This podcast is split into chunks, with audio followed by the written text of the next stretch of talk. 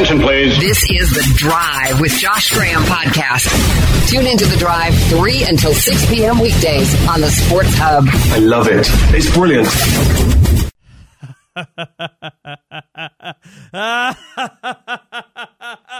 yes. As the playoffs go on, the Hurricanes, they don't get weaker. They don't get broken down. They just keep getting stronger. The storm, it just builds and gets bigger.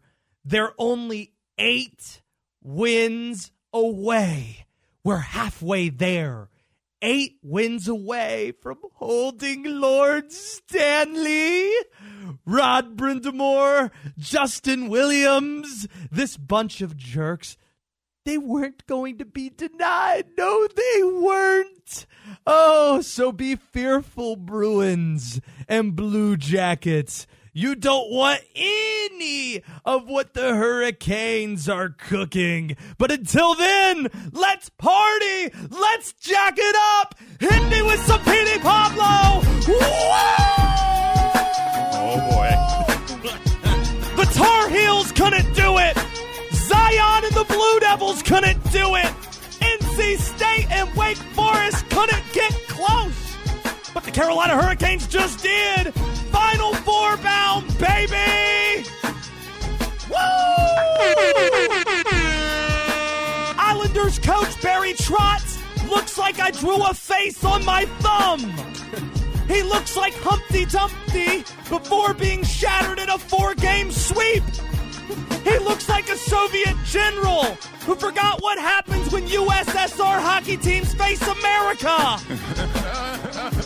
Barry Trotz, more like Barry Knots, more like Barry Got Gots. The Islanders share a building with an underwhelming basketball team that can never get over the hump. The Hurricanes know the feeling. Oh my gosh. The Hurricanes have Justin Williams on Justin Williams' resume. Three Stanley Cup rings, the title of Mr. Game 7. He scored a few winning goals in these playoffs. He's also the father of two children and the New York Islanders. That's well, right. The Islanders call Williams daddy. I feel so badly doing this. The Islanders, they were classy, Des. Dave Pulaski was so gracious when he was here in studio. He was wearing Islanders gear. He was being friendly. He said he was happy about the Hurricanes. I mean, who hates the Hurricanes? There isn't real disdain here, but oh well, screw it. Hey, New York! Your fans barely filled that building in Brooklyn. Our fans sold out PNC Arena and were filled with moonshine and whiskey. Wake Forest basketball thought your crowds were weak, Brooklyn. If your team gets swept, but there's nobody in Brooklyn to care about it, did it really happen? No, no, no, no, no. That's too much. You guys called our friend John Forslund a homer. However, that does not matter because since Friday night, I have not been sober. the Islanders, they haven't won anything since the early 80s. The Hurricanes have been to two Stanley Cups in the last 20 years, the conference finals four times, and we didn't even know what the bleep hockey was in the early 80s. Long Island short series. My buzz lasted longer than this series. Oh my. The Hurricanes lost a defenseman, a fourth line forward, and a goaltender. The Islanders just lost the bleeping series. You're a loser. Loser. Loser. I'm not sure if I have the energy or the strength here to go on. It's a Monday. I've been busy partying all weekend. Des, I'm struggling here. Oh man, you're on, a bit on a roll here though, man. You gotta. I, I don't know if I can do it. I don't know if I have more energy to summon. the Carolina Hurricanes, baby. You're absolutely right. There's a reason why Jay Z will claim the Nets, but not the Islanders. The Islanders won just as many games in this series as Syracuse has in the ACC tournament in Brooklyn. Oh wow. ACC footprint, huh? Can't wait to see you in Greensboro, Jimmy B. I don't know what's sadder? Getting swept in the second round or the fact that Ann Coulter is your biggest celebrity fan? Oh. Let's move along from that one very quickly. Oh, no. One of your best players is named Cal Clutterbuck. I don't have a joke for that, but thought that was worth pointing out. Boom. Roasted. But Brock Nelson, he tapped Curtis McElhinney's helmet after scoring a goal in game three. We just smacked your ass out of the playoffs. Yes. Petty. And since the Hurricanes don't have a conference oppo- uh, conference finals opponent yet, I've got something for you, Don Cherry. He doubled down this weekend, calling the Canes a bunch of jerks again for celebrating wins with the Storm Surge during the regular season. He decided to deliver this rant, I'm not kidding, about professionalism and decorum while wearing a suit jacket emblazoned with stormtroopers. Don, the force is not strong with you. And please get your Count Doo Doo takes away from this team. Now it's time for a timely pop culture reference to land the ship. The Hurricanes are going to take their horse down the Old Town Road until they ride till they can't no mo. We gotta take our horse to the Old Town Road until we ride to the final four.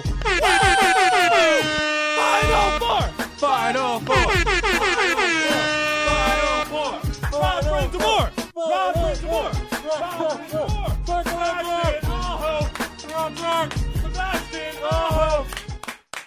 Yeah. woo.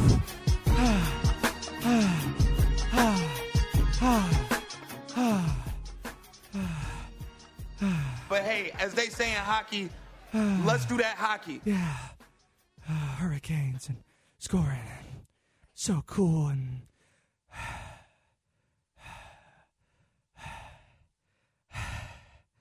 John Forslund will be with us in about 30 minutes. 30 minutes, I said? I mean 40 minutes. Ah, I'm discombobulated. Good, I'm, man? di- I'm disoriented. You all right? Your calls are welcome at 336 777 1600. You could tweet the show at Sports Hub Triad. If you missed what Don Cherry had to say this weekend, while I catch my breath, let, let's hear what the Canadian Charles Barkley, wearing Star Wars suits on, had to say about the Carolina Hurricanes. He had an opportunity to embrace this. He had an opportunity to recant, but no, Don Cherry did not do that.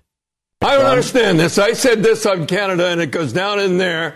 And you know, it's a funny thing. They know that it's the wrong thing to do, or they do it in the playoffs. Now, what you do a guy, you do it in October, you don't see him till March. They know in the playoffs. You should look at that there. That's pretty good. You should not. You know, I don't understand, guys. The o- I. Well, I'm told the owner said entertain the crowd, and they still draft at uh, 13 to 14,000 people. And these people that are here now, now they're winning front-running fans as far as I'm concerned. That's what they are, front-running fans as far as I'm concerned. So the Hurricanes then put out a t shirt that had the bunch of jerks normal logo on it. Then they put above jerks in red scribble front running jerks. So you can get bunch of front running jerks shirts now. Before we completely react to what Mr. Cherry had to say, let's actually let him finish. Hard not to embrace it, though, isn't it? And the I pig, don't Hamilton the pig, embrace and nothing. I said Okay. they look like a bunch of jerks being a fish, a fish in the water, a bowling ball. With this is professional hockey, and no sport in the world does it except them. And it come down from the top. I want you to interfere. I want to entertain the fans. The fans there now, they're 17 and 18,000. They're front runners. They're there because they win, not because they act like fish. Okay, that's it. They act like fish. What? Bowling balls? What are we talking about here, Don? It sounded like he had like three separate ideas he wanted to say at the same time, and he kept skipping from each of the three, but he never really got any of them out. I mean exactly what I just said a few minutes ago. Don Cherry, he is the Charles Barkley of That's so Canada. good. That is what he is. That's so good. He he's exactly that. He's nothing more than a wrestling character. That's what he is. There's people out there saying, "Oh, he has to be an ambassador for the sport." Really? Was Charles Barkley much of an ambassador when he's saying all San Antonio fans do or eat churros? I don't think so. think he he's an entertainer. St- Stephen A. Smith. Is he an ambassador for sports? I don't know. Stephen A. Smith, he just rolls up on Cowboy fans with a Cowboy hat on and a Drew Brees jersey rolling onto the first take table. They're entertainers. At times, they're wrestling characters. That's what Don Cherry is. So I'm not going to overreact to what he says, but I would love nothing more than him having to fly to North Carolina for games one and two or games three and four of the Stanley Cup final every mm. year. Don Cherry goes to the Stanley Cup finals to do this. And now the stage is set where he can't go back. He can't embrace it now. He is the villain. He is NWO. That's what he is. And that's how it's going to be if he shows his face inside PNC Arena. All of this because of the the uh, what was it called the storm surge or whatever they would do after the, the games that they stopped on their own. All of this is because they of said that. they said they weren't going to do it in the postseason, and Don Cherry sees that as validation of what he said before that they knew it was the wrong thing to be doing. There's so many things in sports that we don't do in the postseason that we do in the regular season. There's 82 games. You're not the Atlanta Hawks aren't going to have Tinder night during the postseason. Tinder night. Yeah, they had every year they had a Tinder night. You know, you, you do these promotions throughout the year and it, it brings interest and it's not it's a non-traditional hockey market, North Carolina. So you do something different. Don Cherry wasn't taking shots though at Tampa Bay and Nashville and Washington when they didn't have Alex Ovechkin when they weren't drawing. But mm. he has decided to put Carolina in his crosshairs. Tripp Tracy is from Fox Sports Carolinas. The past series was all on NBCSN, but they did pregame and postgame shows. Tripp Tracy, the color analyst, alongside John Forslund for many years with Fox Sports Carolinas. He was pretty fired up after the Hurricanes completed the sweep on Friday. Here he was on that aforementioned postgame show, putting up a Hurricanes flag in front of PNC Arena. They've put up eight of these flags, and there's spots for eight more, which would be the required win total in order to win the Stanley Cup again.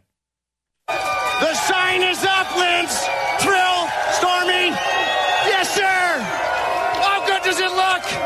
It looks like, I'll tell you what, it looks like the Mona Lisa to me. Yeah! Back to you guys. I don't know anybody who loves life more than Tripp Tracy does right now. I was down ice level for the final seven or eight minutes of this game since the Hurricanes were pulling away. After the Hurricanes hit an empty net goal to completely salt it away, they started playing Whitney Houston, Girls Just Want to Have Fun. Hmm. I looked up towards the press box, and in the radio booth, Tripp Tracy, when he's not doing TV, helps out with the radio broadcast in Raleigh locally. I saw a man who was dancing to Whitney Houston, pointing to people in the stands. Then, as you heard in this clip here, just yelling on television. He's loving life more than anybody else, and I appreciate that. Quick disclaimer: uh, Cyndi Lauper sings that song, not Whitney Houston. I was going to let it go, but then you said it twice, so I got to make sure you're you don't get a bunch of angry people on Twitter. No, that's fair. They're probably Maybe coming right now. Girls want to have fun. was it girls just want to have fun? Yeah. Yeah, that's Cyndi Lauper. Well, shoot. Uh, here's my here's my confusion because I've been hearing this all weekend, especially with uh, this Don Cherry character. I was asking people around me who sings this song. They told you said Whitney Whitney Houston? Houston. Oh, I took their word for it, and it bit me. My never- voice is shot right now. I know, I can hear it. But here's my thing with Don Cherry, though, because I was hearing some of this earlier, too. It's almost like he's coming down on Carolina fans for packing PNC because they have a winner and a hot team going forward. They, they were like one of the last teams to make the playoffs, right?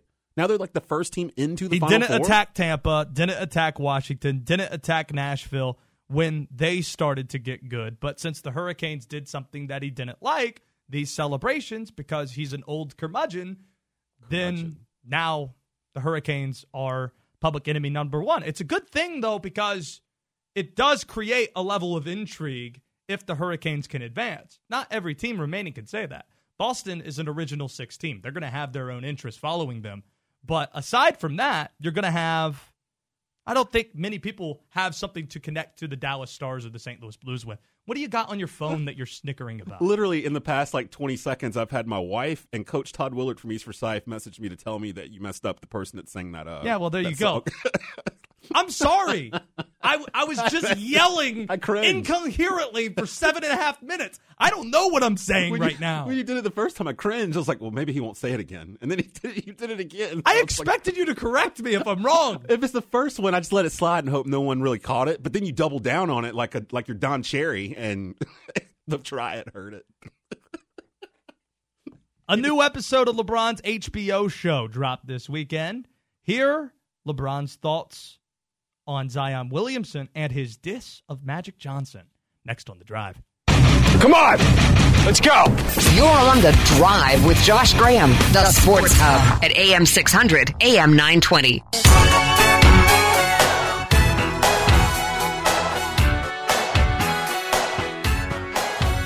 Okay, I feel the need to defend myself.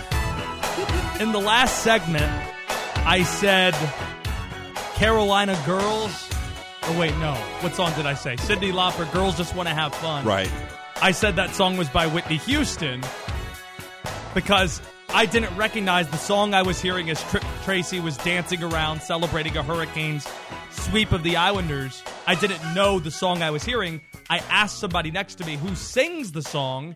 They said Whitney Houston.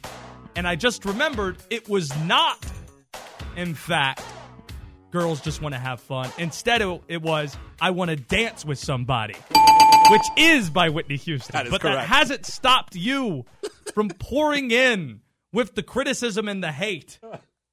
Mike writes in Did the Hurricanes also play Beat It by Prince, too? That's excellent. let your I don't haters- think they did. let your haters be your motivators, Josh. I'll I'll try and let that be the case. We learned that one of the haters of Magic Johnson was LeBron James over the weekend. He dropped another one of his HBO shows.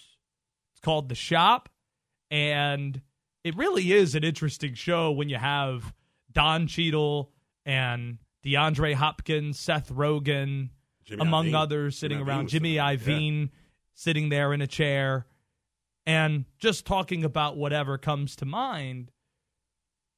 The topic of the Lakers had to come up at some point. Lonzo Ball was there as well. And LeBron James told us how he learned about Magic Johnson stepping away. Remember, Magic Johnson did not tell Jeanie Buss that he was going to step down as president of the Lakers. It was right before their final regular season game at Staples Center that Magic Johnson met with reporters and broke the news to all of us. That's how everyone first learned the news. LeBron was in the locker room and he went further into how he learned the news of Magic stepping down and he gave us a little bit of a peek of how he felt about it too. Between my stretching session, my right hand comes to me and say, "Ma- Magic just stepped down. And I'm like, man, get the out my face, you. I go check my phone. I look at it. Happened. Personally, for me, I came here to be a part of the Lakers organization, having a conversation with Magic. So it was just weird for him to just be like, I'm out of here. And not even have no like, hey, Brian, kiss my ass, I'm gone. It, it's not, it wasn't even that. Kiss my ass, LeBron. Whoa. I think this confirms what I kind of sensed when the news first came down that there was some disconnect between LeBron James and Magic Johnson. That Magic Johnson probably wasn't working as hard as LeBron generally does because Magic loves being Magic. And he admitted it during his comments, saying, Hey, I want to go back to tweeting again.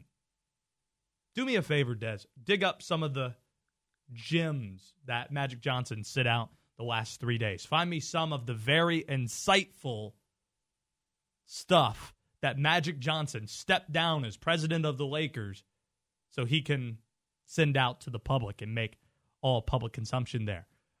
I sense that LeBron was on a different page than Magic was. Kiss my ass. I, I don't think that's an expression you say in love.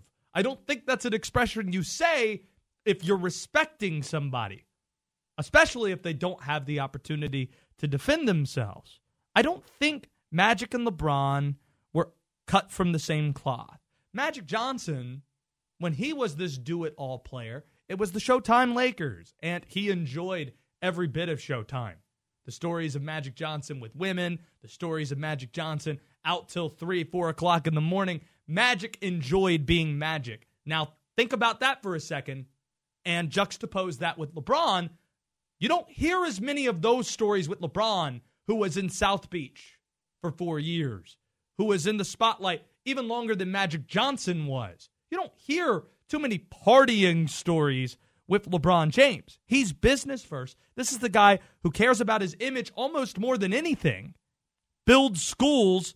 He's thinking like an executive. Magic Johnson, he was the face of the franchise. He's a star. He's Showtime. He likes to party. He wants to be the talk show host. LeBron James wants to own the television network. That's the difference between the two. So it doesn't surprise me that the two grew apart and got to a point where LeBron would say that on his own television show weeks after Magic Johnson stepped away. Let's hear some of the insightful stuff from Magic Johnson on his Twitter account.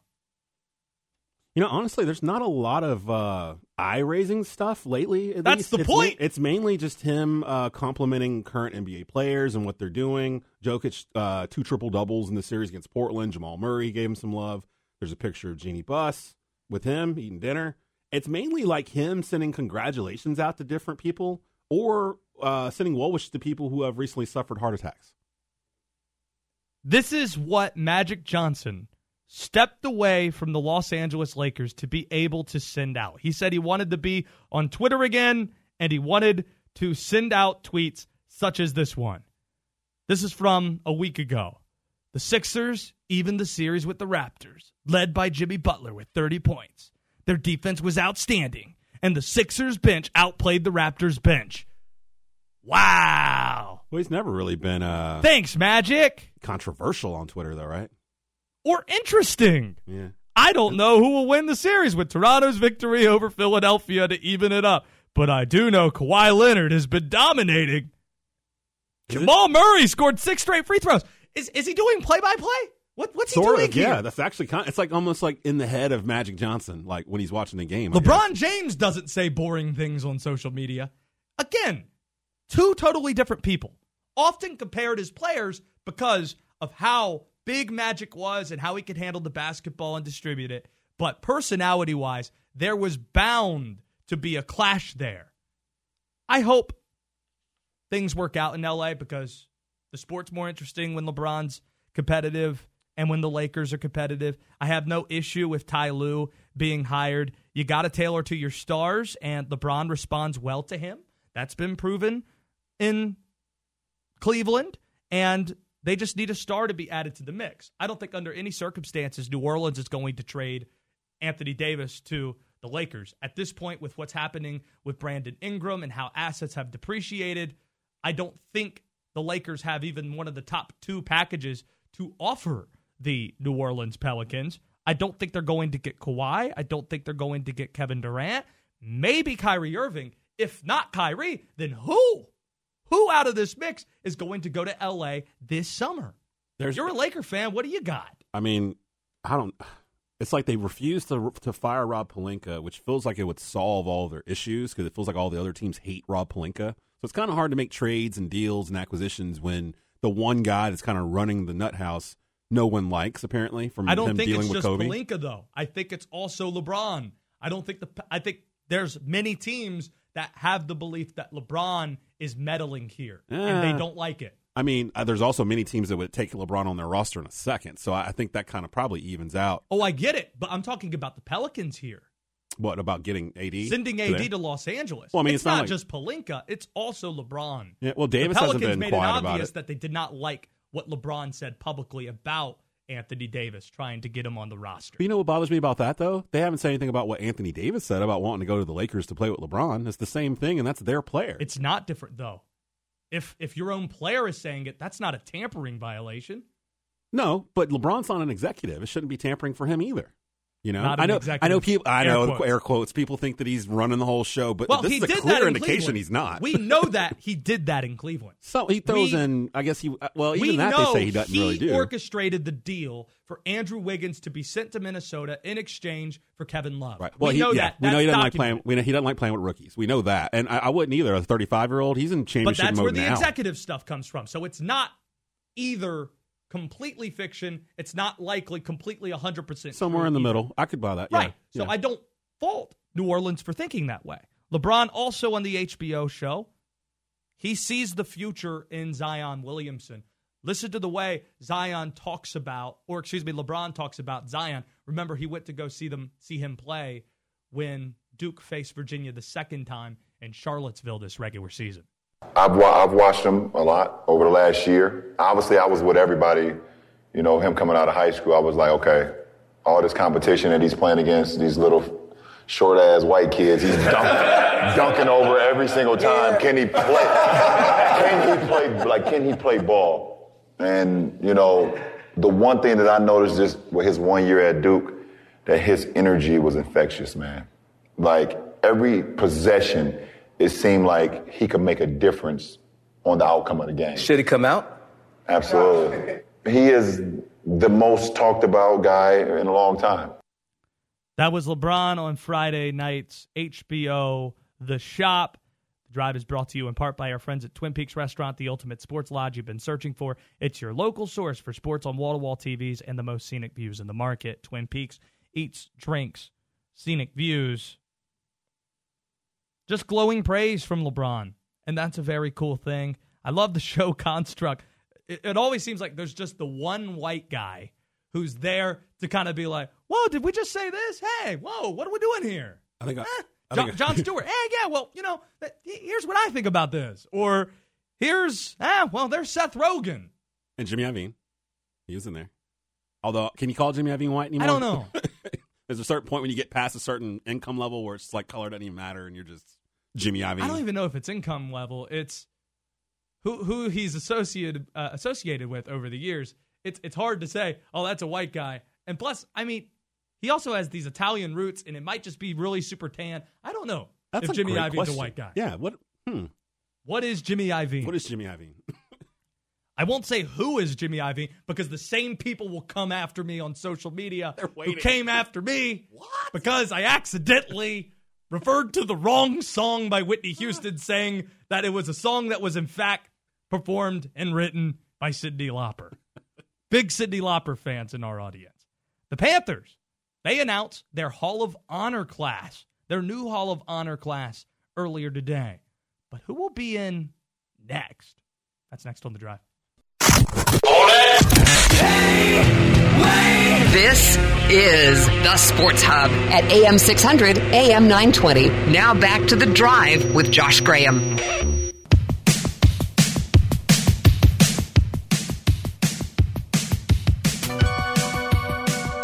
We've got two game sixes in the NHL later on tonight.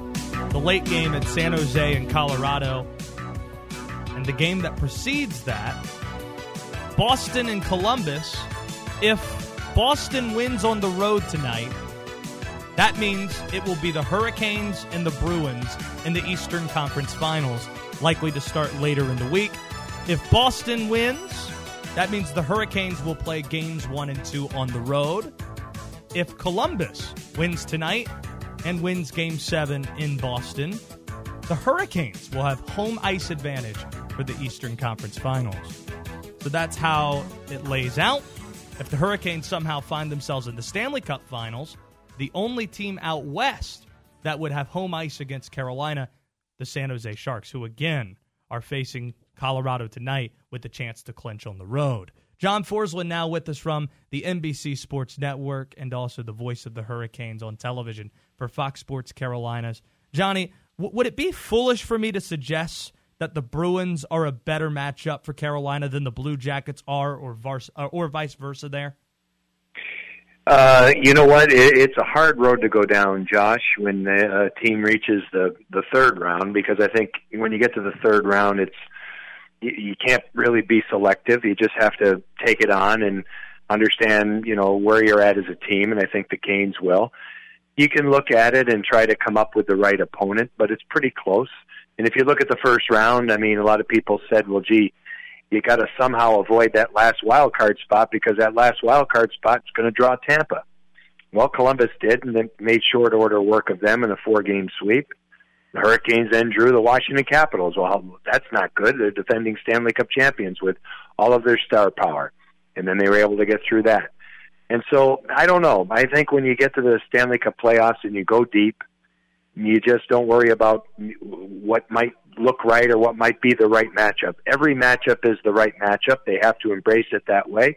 They'll utilize the time off they have now to get re-energized and and take on whoever it is come the weekend.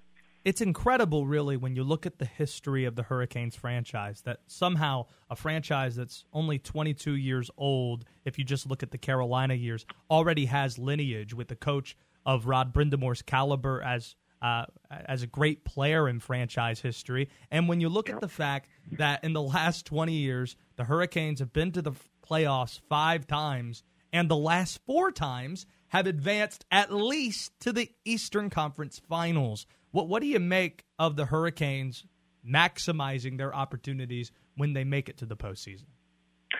Well, it is the definition of maximizing your opportunity, and I think the only problem that may creep into this is the fact that it's been 10 years since the last visit. And because of that, there's been attrition on the fan base and a, and a, and a tough go of it from a business standpoint. But now that this has happened, my only hope is that not only has it been revived, but that it will flourish now moving forward. Because I think the Hurricanes are built now with a with a young team to be in the mix for the next few seasons annually, and you know be a team that's counted on to be in the playoffs. With that being said, you would hope that a lot of these fans now who have been reborn or catching on for the first time will be there through thick and thin because you you, you need support and and unlike other markets, it's a great point that you bring up. I mean, I, I think maybe the fans here have been spoiled a little bit. I know it's been a long break between 09 and now, but every time they do get in, it's pretty special. And there are markets like Vancouver, Buffalo, St. Louis, who've never been close to it. And a couple of times for St. Louis in the late 60s, the advent of the 6 to 12 team expansion. Buffalo's been to the final a couple of times. That's it. Vancouver, a couple of times. That's it.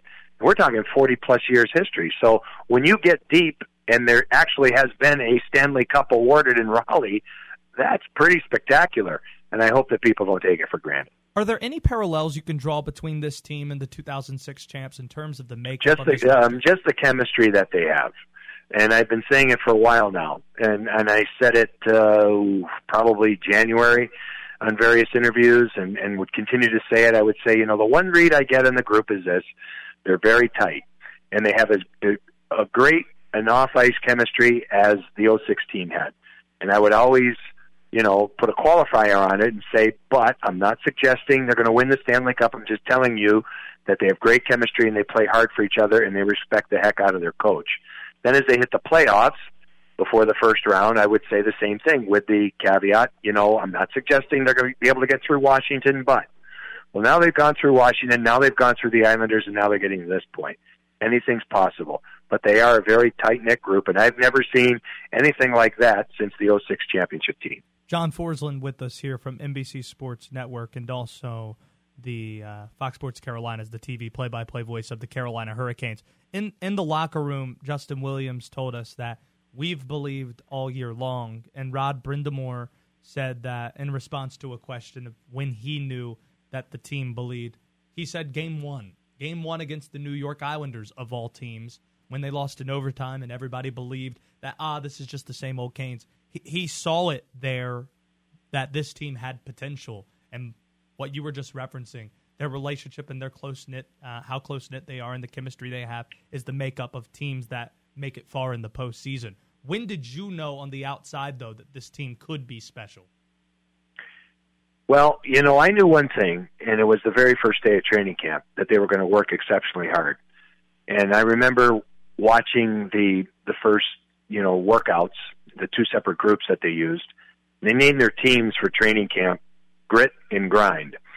And a lot of people shrugged their shoulders and a lot of cynical people, which I'd probably put myself in the same vein. And why not after all these years?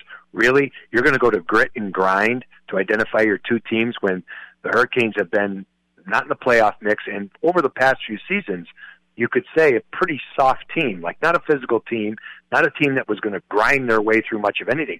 Maybe out skill, out quick, um, you know, out coach. I mean, that always seemed to be the direction in the previous few seasons, but not that.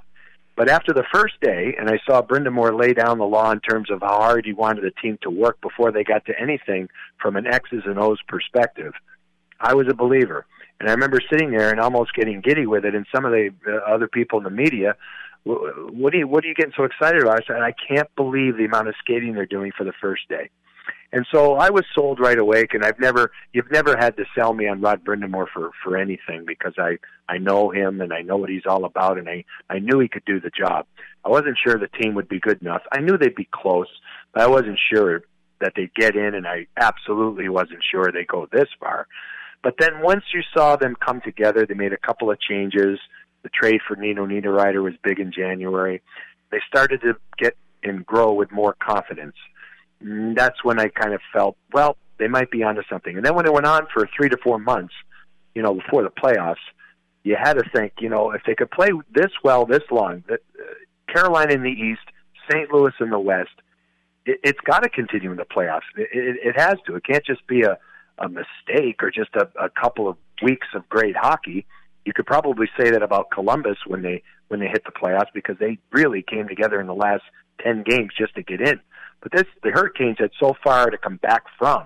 They were so far long gone at the Christmas holidays that they had to be validated for all of their work, and, and so far they have been. While you're painting the picture of how hard the Hurricanes were skating early on in training camp, I couldn't help the picture that kept resonating in my mind was Kurt Russell playing Herb Brooks in in Miracle, yeah. telling them again and again. Is is it that far off from what Rod Brind'Amour was asking from his team early on? No, you can you can go to a lot of the stuff that the Hurricanes have on social media and on their website and see some of the post game um, addresses he's had with his team right after the game, and you can get that feel what you just depicted. But you can also recognize that he has said a couple of things to his team, two words after every game, and that was "thank you." And the one thing about Rod is he is relatable, self-effacing. He's for a guy at his caliber, type of athlete he was, world class athlete.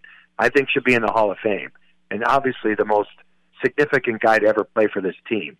You know, and I've always said that and now the most significant individual to be around the team based on what he's doing now because he's basically helping save maybe save the franchise. But he has always been able to be respectful of everybody. And that respect that he's shown his players i think they're throwing right back at him twofold because many coaches will go in and say way to go guys. I told you this is how we needed to play and you did. Good on you. See you tomorrow. That's fine. Many coaches operate that way this guy would come in and thank them first and then get to what they did. And I think that registered with all these players, especially young players who kind of need to hear that every once in a while instead of getting beaten over the head time and time again with strategies and forechecking systems, neutral zone systems, defensive zone coverage, special teams, and all these things that go into coaching a hockey team.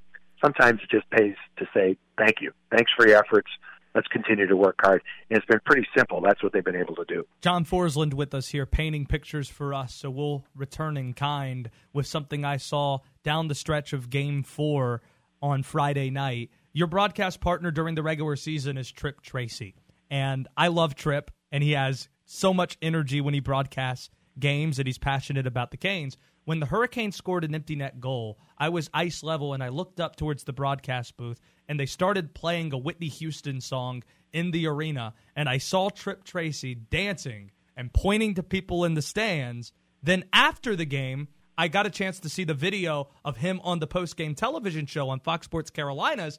And, well, you can listen to yourself what, what how excited Tripp Tracy was.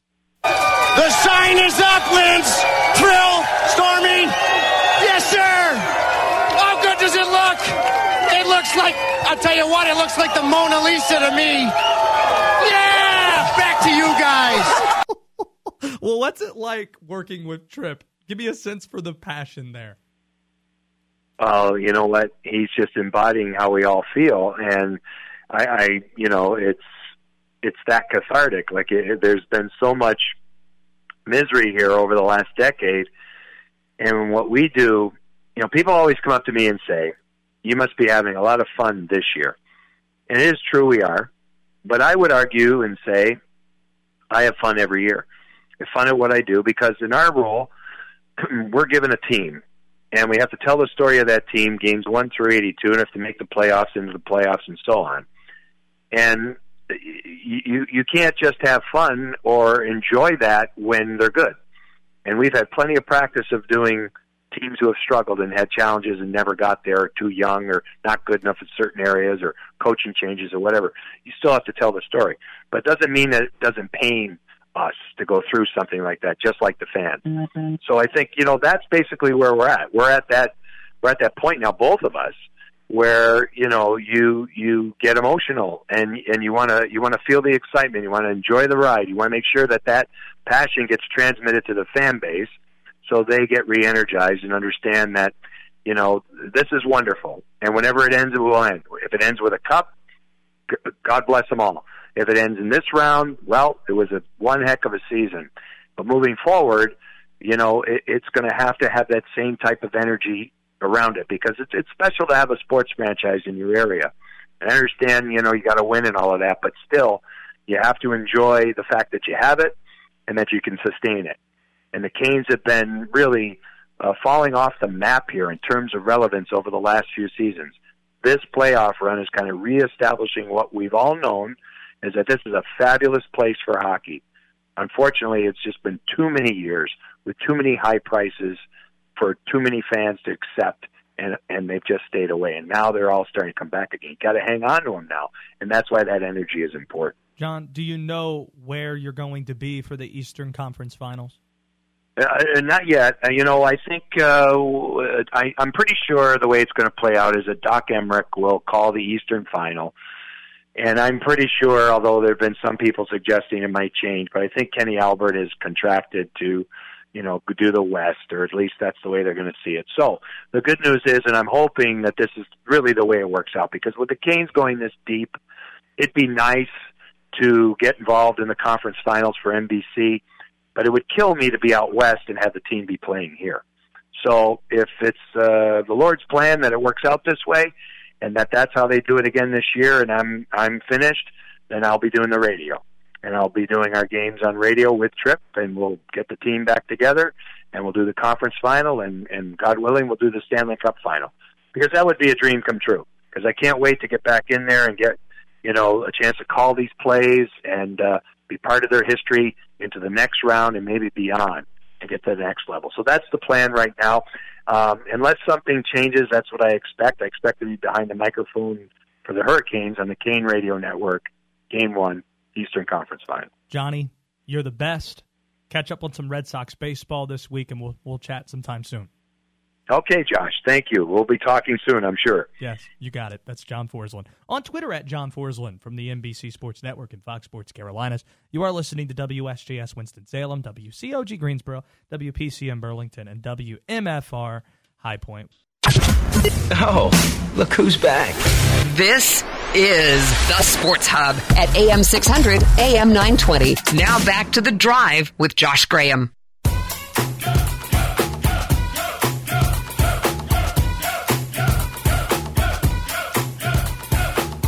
Fielding Let's Get Crazy phone calls at 336 777 1600. Before we get to that, a reminder that the drive is brought to you by our friends at Pie Guys Pizza and more. Grab yourself a slice of the delicious Graham Slam Pizza, Texas Pete sauce, chicken and bacon on top of that, and you can only find it at Pie Guys Pizza and More in Clemmons, located in the Kinnamon Village Commons right off of Lewisville Clemmons Road.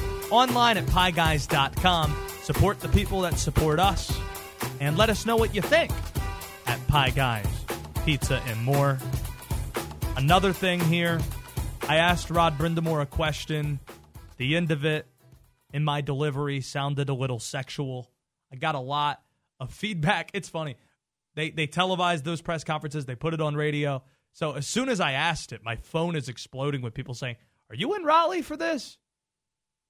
And I didn't identify myself. I didn't do the thing, Josh Graham, Sports Hub Triad, before asking. But Ryan writes in here that my voice asking the question sounds exactly like Russell Wilson laying in bed with Ciara saying this. Hey, Seattle. Does it though? Let's play this side by side. Give me the end of my question to Rod Brind'Amour. What what does that represent to you? And Russell Wilson post coital with Ciara. Hey, allegedly. Seattle. I, I stepped over that one more time. Hey, Seattle. I, I can hear it a little bit. I mean, clearly Russell was laying down. You know, when he was talking, you can kind of hear it. In it. Hey, Seattle. I mean, it's Hey, Seattle. After watching the Hurricanes beat the Islanders, I needed a cigarette.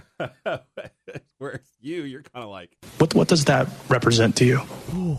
you sound like you're in like a like a like a romance like movie or something. I Like you're- was. like you're asking like like uh, like a, a, a damsel in distress like like what's it gonna take or Have you seen Rod Brind'Amour without his shirt? I have not. That's worth a This- Google. This is what you would. What what does that represent to you? Man, oh man.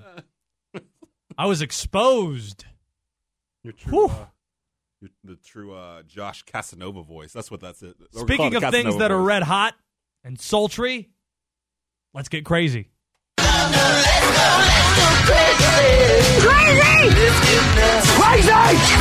Crazy! Crazy! Crazy!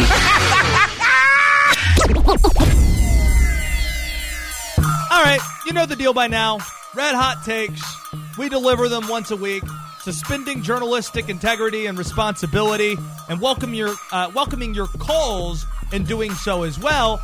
And let's actually start with the phones. We don't do this often. We start with the phones, but in the business of fairness, we're going to start with Wayne in Greensboro. Wayne, you're on the Sports Hub. Wayne, let's get crazy. Hi, Josh. I think I owe you an apology. I called in a couple of weeks ago and assured you that you were the top candidate for the new play-by-play guy for the Charlotte Hornets. I thought I had a good. Yeah, John Folky, he's a lot better at calling basketball than I am, so I'm not too mad about it. What do you got today? Well, I know I I called this guy back to get some some reason behind this, and apparently they did a background check and found 111 instances where you used the phrase "Nic Batum sucks," so they crossed you off the list. Bad contracts. Too many times I've said that. got anything else, Wayne? No, that's it this time. All right, thank you. Wayne with the mic drop.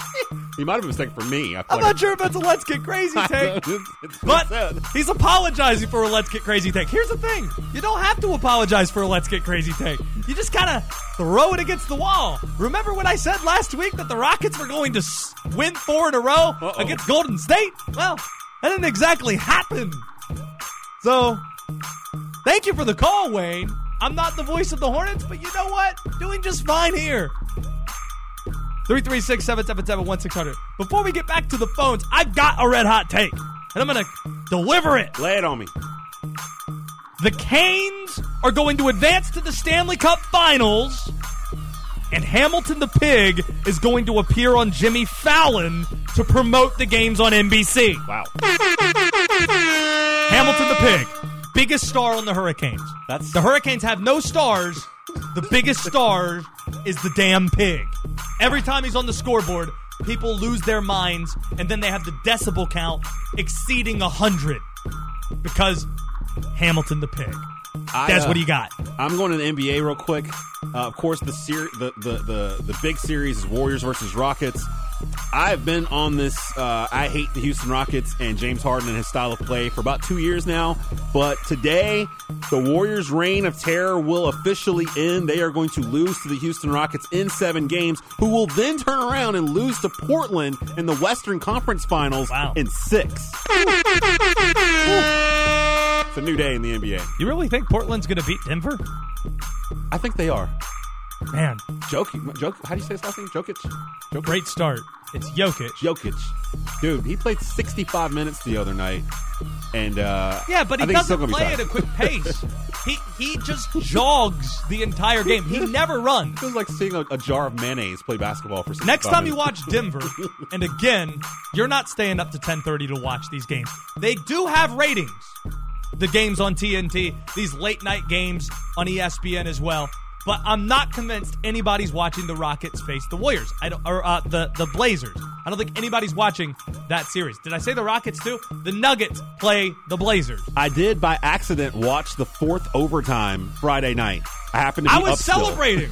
I was celebrating the Hurricanes winning game four. I was out with Brant Wilkerson New. We looked at our watch, said, Oh my God, it's one in the morning. What's and the- then why are they we saw that this game is close. All right, let's just stick around for the game. And then it's 115 and it's 120. And then, all right, well, we'll watch overtime.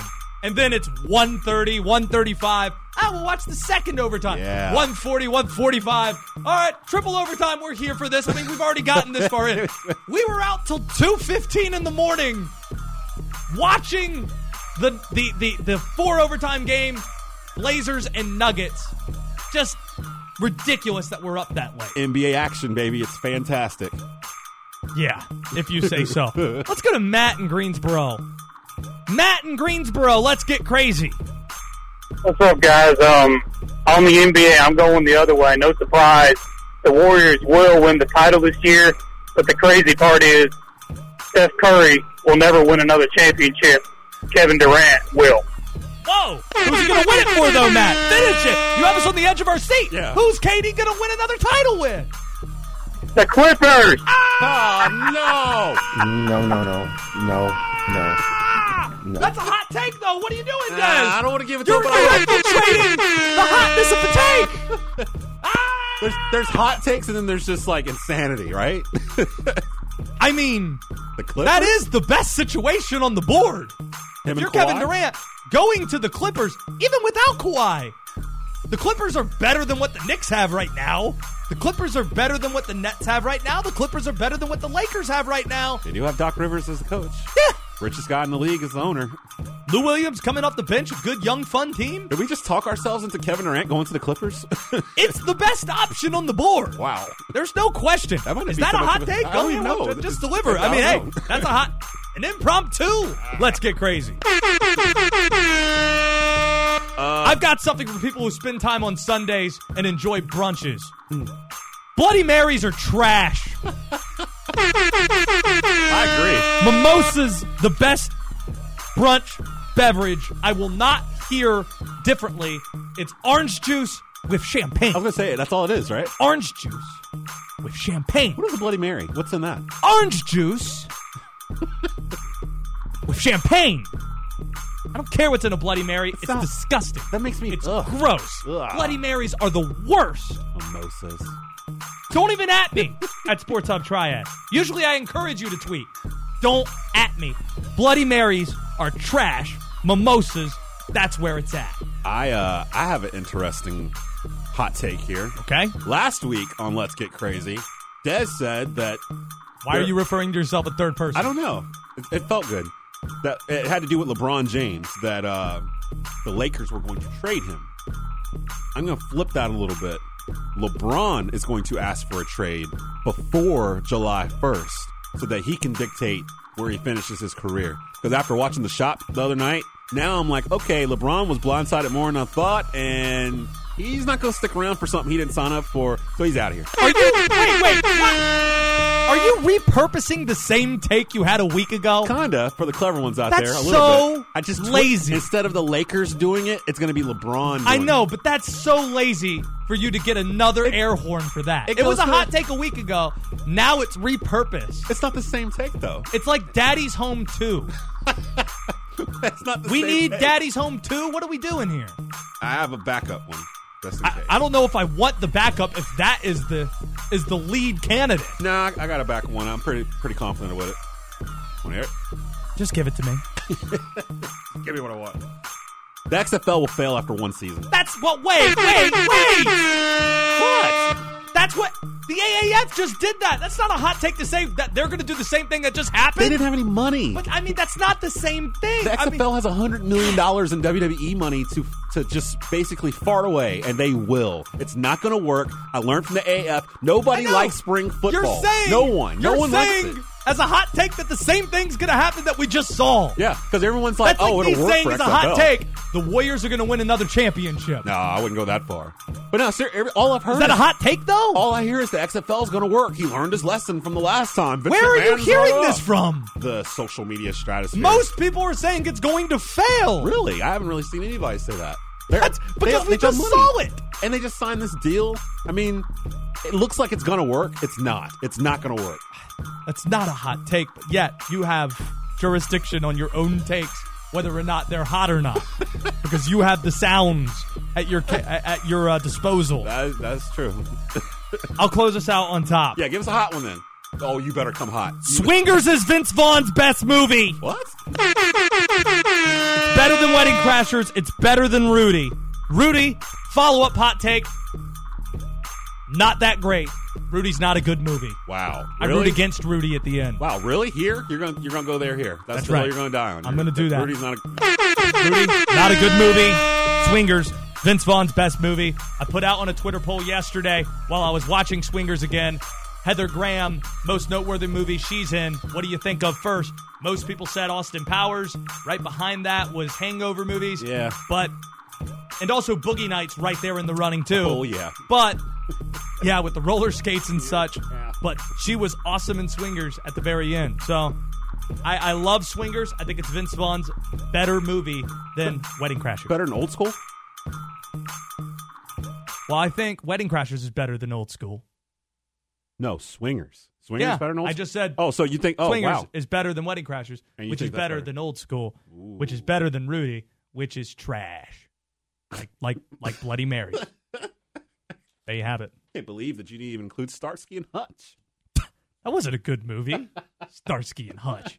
You're just going up the IMDb. What are some of the bad? What are some of the bad Vince Vaughn movies aside Uh, from Starsky and Hutch? Well, you're a fan of Zoolander. I know that. So Love I- Zoolander. I, would have added that in there. Uh, Where was Vince Vaughn in Zoolander? I don't know. What was his role? What does it say? Let's see. In Zoolander, he plays. I got to do some digging, but it's pop- it's popping up on his IMDb, so he's in there somewhere. Vince Vaughn is in Zoolander. Yep. This is news to me. The Ben Stiller movie. Uh, Oh, he's one of the brothers when they're doing they're in the coal mine. He's one of the brothers.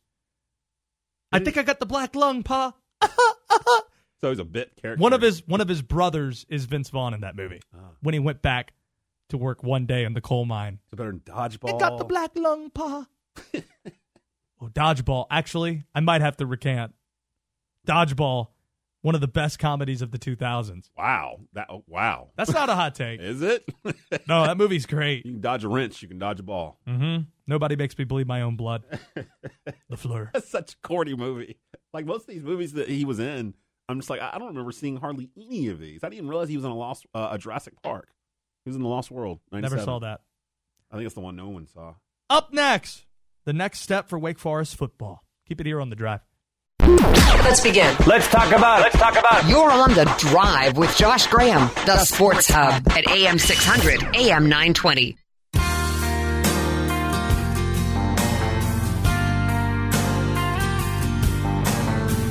I had a chance to sit down one on one with Wake Forest Director of Athletics John Currie, who took over for Ron Wellman last week. It's his first week on the job. I met with him at BB&T Field earlier today. We were overlooking the football field on a beautiful late morning, early afternoon inside the AD's press box, AD's booth, and we had a lot of things to discuss. Everything from him taking the job and what success looks like as the director of athletics at Wake. From there, all the way to enhancing the football environment, to some of his habits, to his family as well. We covered a lot of bases with John Currie, and here's how that conversation sounded from earlier today. Now a visit with the new director of athletics at Wake Forest, John Currie, kind enough to spend some time here. And now that it's been a couple of weeks and weeks turning to months, I wonder in what ways is Wake Forest and Winston-Salem most similar to what you knew 20 plus years ago, and what ways is it most different? Well, what ways it's similar is that people care uh, and that there's really good people here. Uh, there's smiles all around town in the restaurants and um, uh, on the streets, etc. So um, the people uh, continue to be very genuine people who care, uh, are proud of Winston-Salem, are proud of Wake Forest, and uh, want to be hospitable to visitors coming into our community.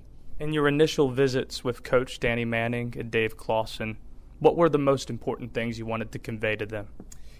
That I listen and that I care about their student athletes. Um, you know, our, our, coaches, our head coaches, are also our general managers for their sports. Um, that's a little bit different in the college model than in the professional model, where um, the general manager might be, um, you know, might some people might think the athletic director is like a general manager. The athletic director is more like a team president. Um, the coaches are the, both the head coach and general manager of, of, their sport, and so they're they're the experts in their particular area. Um, our job as administrators is to um, work with our coaches to set uh, goals and expectations, and also see uh, the areas that, that we can provide support. Have you arrived at the point where you're talking about evaluation, goals, and expectations, or is it still very much the getting to know each other phase? Oh, I'd say we're still in the getting to know uh, each other phase. Um, my focus has been on, on listening and learning. You know, we've done SWOT analysis with all of our sports, um, with our head coaches, uh, them to do a SWOT analysis of their of their program and of the uh, and the university. Uh, we've done that with our assistant and associate ads as well. Uh, eventually, over the next uh, month or two, I will have met. Uh, it is my goal, I should say, to have met with every one of our athletic staff members individually. Um, and then also, of course, we've been doing those types of meetings with other folks around campus. Earlier this morning, you had a chance to meet with the collective media, and you were talking a lot about football and wanting to enhance the environment there, considering how good the product's been three consecutive seasons under Dave Clawson. How much do you think the following for Wake football can be enhanced? Well, first of all, I think the atmosphere at Wake football games is pretty good. You know, I've, the games I've come to, um, there's a lot going on. Um, I believe one of the things we have to continue to do is just tell our story and build on that success. Uh, it takes a little while for people to understand, even if it's in right in your backyard, uh, what a high quality program uh, we have under Coach Clawson's leadership, but also the fact that uh, more than any other. Um, maybe as much as any other program in the country, um, you can get in and out of uh, uh, BB&T Field and in this quadrant, lots of parking all around, uh, as easy as you can anywhere in the country. Um, we want to have the best fan experience in the Atlantic Coast Conference. We want to have the best fan experience uh, in the state of North Carolina uh, to the point that uh, when someone comes to Winston-Salem and to the Wake Forest athletic facilities for the first time, uh, they're really amazed at how well they're treated and how efficient and hospitable and the quality of service level. Uh, and they go back and tell people about how great it was in Winston-Salem at Wake Forest. It has been a problem, though, at Wake Forest, looking at some of the attendance figures when bigger schools come in. Last year it was Notre Dame and Clemson. An opportunity this year, though, to present uh, a pretty uh, appealing schedule for fans. You look at all three of the big four schools in North Carolina coming to Winston-Salem and facing Wake. You have good non-conference schedule too how much of an opportunity is this season to build on what you've already done? And I wonder in your mind what that next step is. Well, we should always be building on what we've done, and I'm very lucky to come to Wake Forest um, and follow Ron Wellman's leadership. 27 years of building uh, constantly, and we'll be building on that great foundation uh, that he has set here. Um, our schedule, as you mentioned, Josh, is is really a once in a lifetime schedule. It has been since 1921 that Wake Forest has hosted um, NC State, Duke, and North Carolina in the same year in our stadium, and of course, it's the first time ever in the city of Winston Salem. So, uh, what a great opportunity to showcase our our, our community, uh, our city, uh, and of course Wake Forest and BB&T Field with with uh, those programs all coming here. Um, the Big Four uh, means something to me uh, as a kid that grew up in the state of North Carolina, and I know it means a lot to the city, citizens of uh, Winston Salem and the Triad. Um, so you can come see them all right here at BB&T Field this this fall. It's the new director of athletics, John Currie, with us here from Wake Forest. You know, when you keep saying the the Big Four is something that means something to you, it sounds like you're right in lockstep with your basketball coach, Danny Manning, who often refers to the Big Four and back to the Big Four tournament days.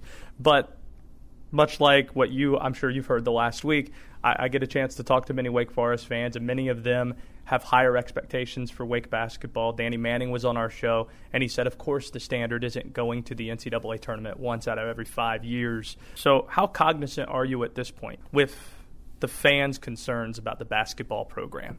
Uh, I completely understand uh, our fans' perspective on, on where we are right now in basketball, both on the men's side and the women's side, where we're uh, not winning at the same level that the other programs are uh, in the Wake Forest athletics uh, uh, unit.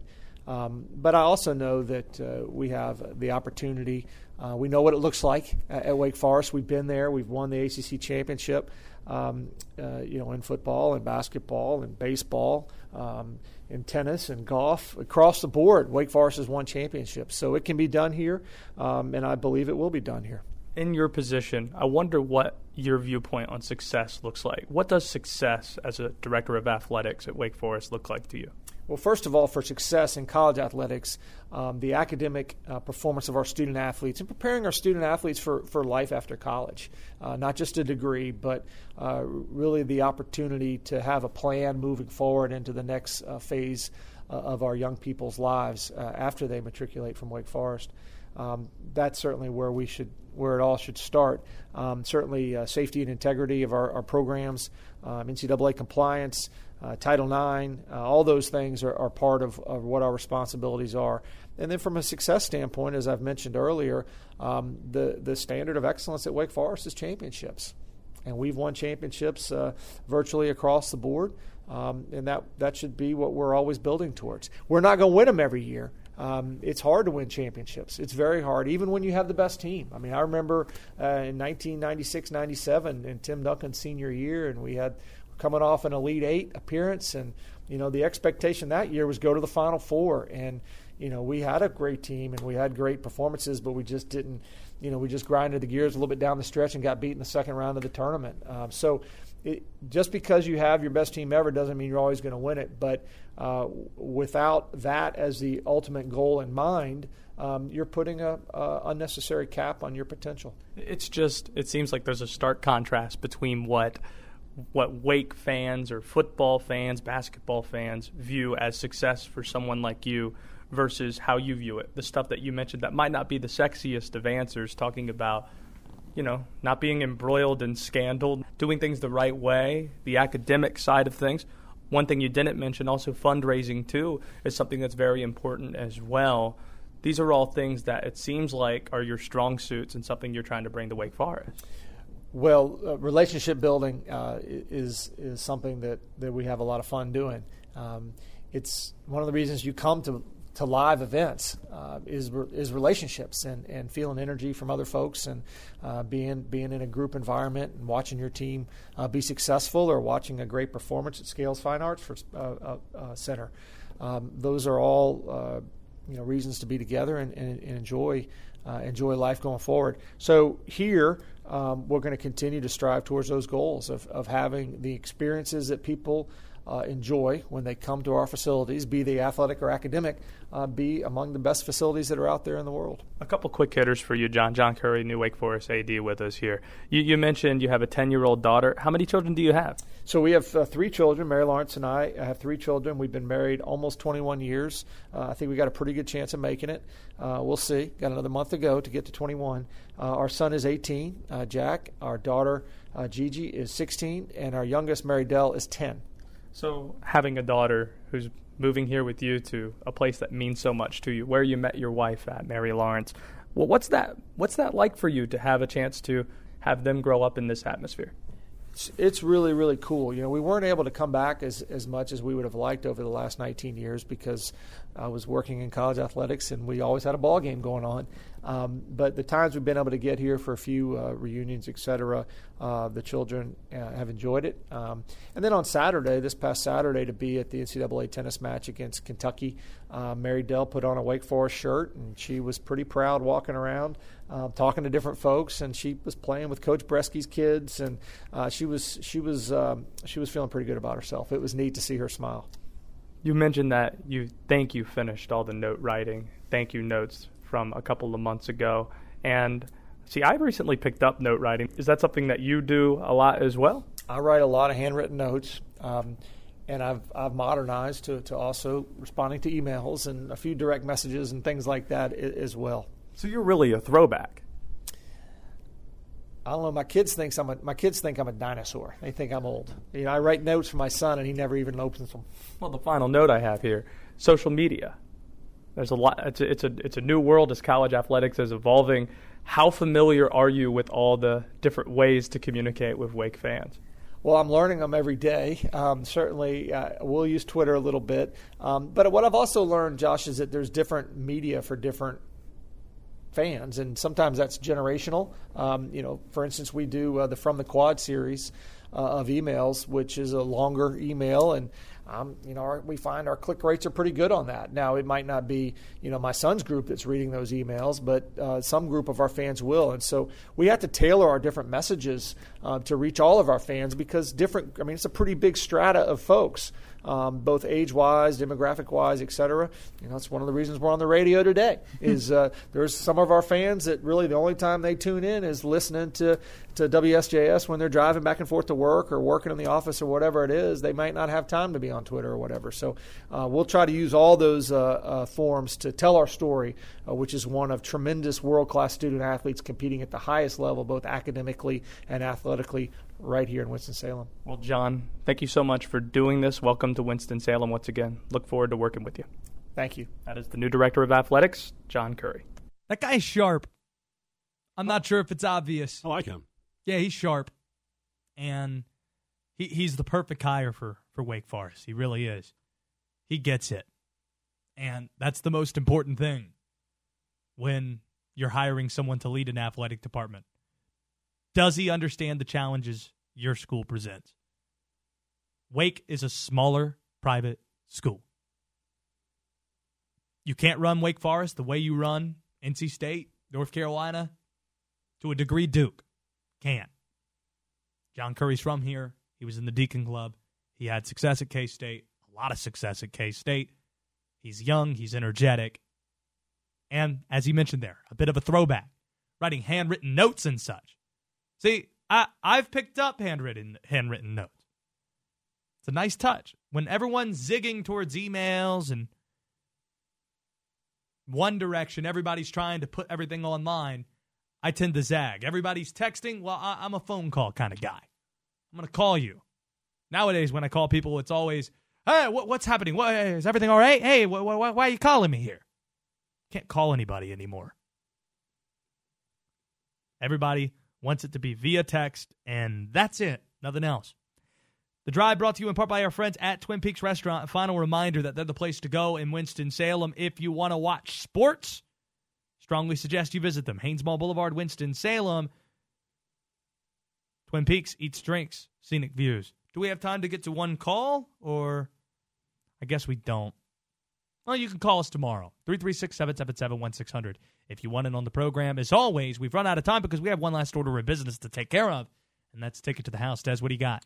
Burger King has unveiled a new sort of meal to compete against their number one competition, which is McDonald's. Uh, it's kind of it's kind of funny. I'm gonna go into uh, their playful rivalry with McDonald's and explain what this new meal is going to be. We're going to explore some of the beef. See what I did there? Yeah, I did. Was, some restaurant beef. Was, yeah, uh, you know what I'm. Yeah, that was pretty well, good. Well, well, we're taking to the, yeah, well we're done. taking to the house next.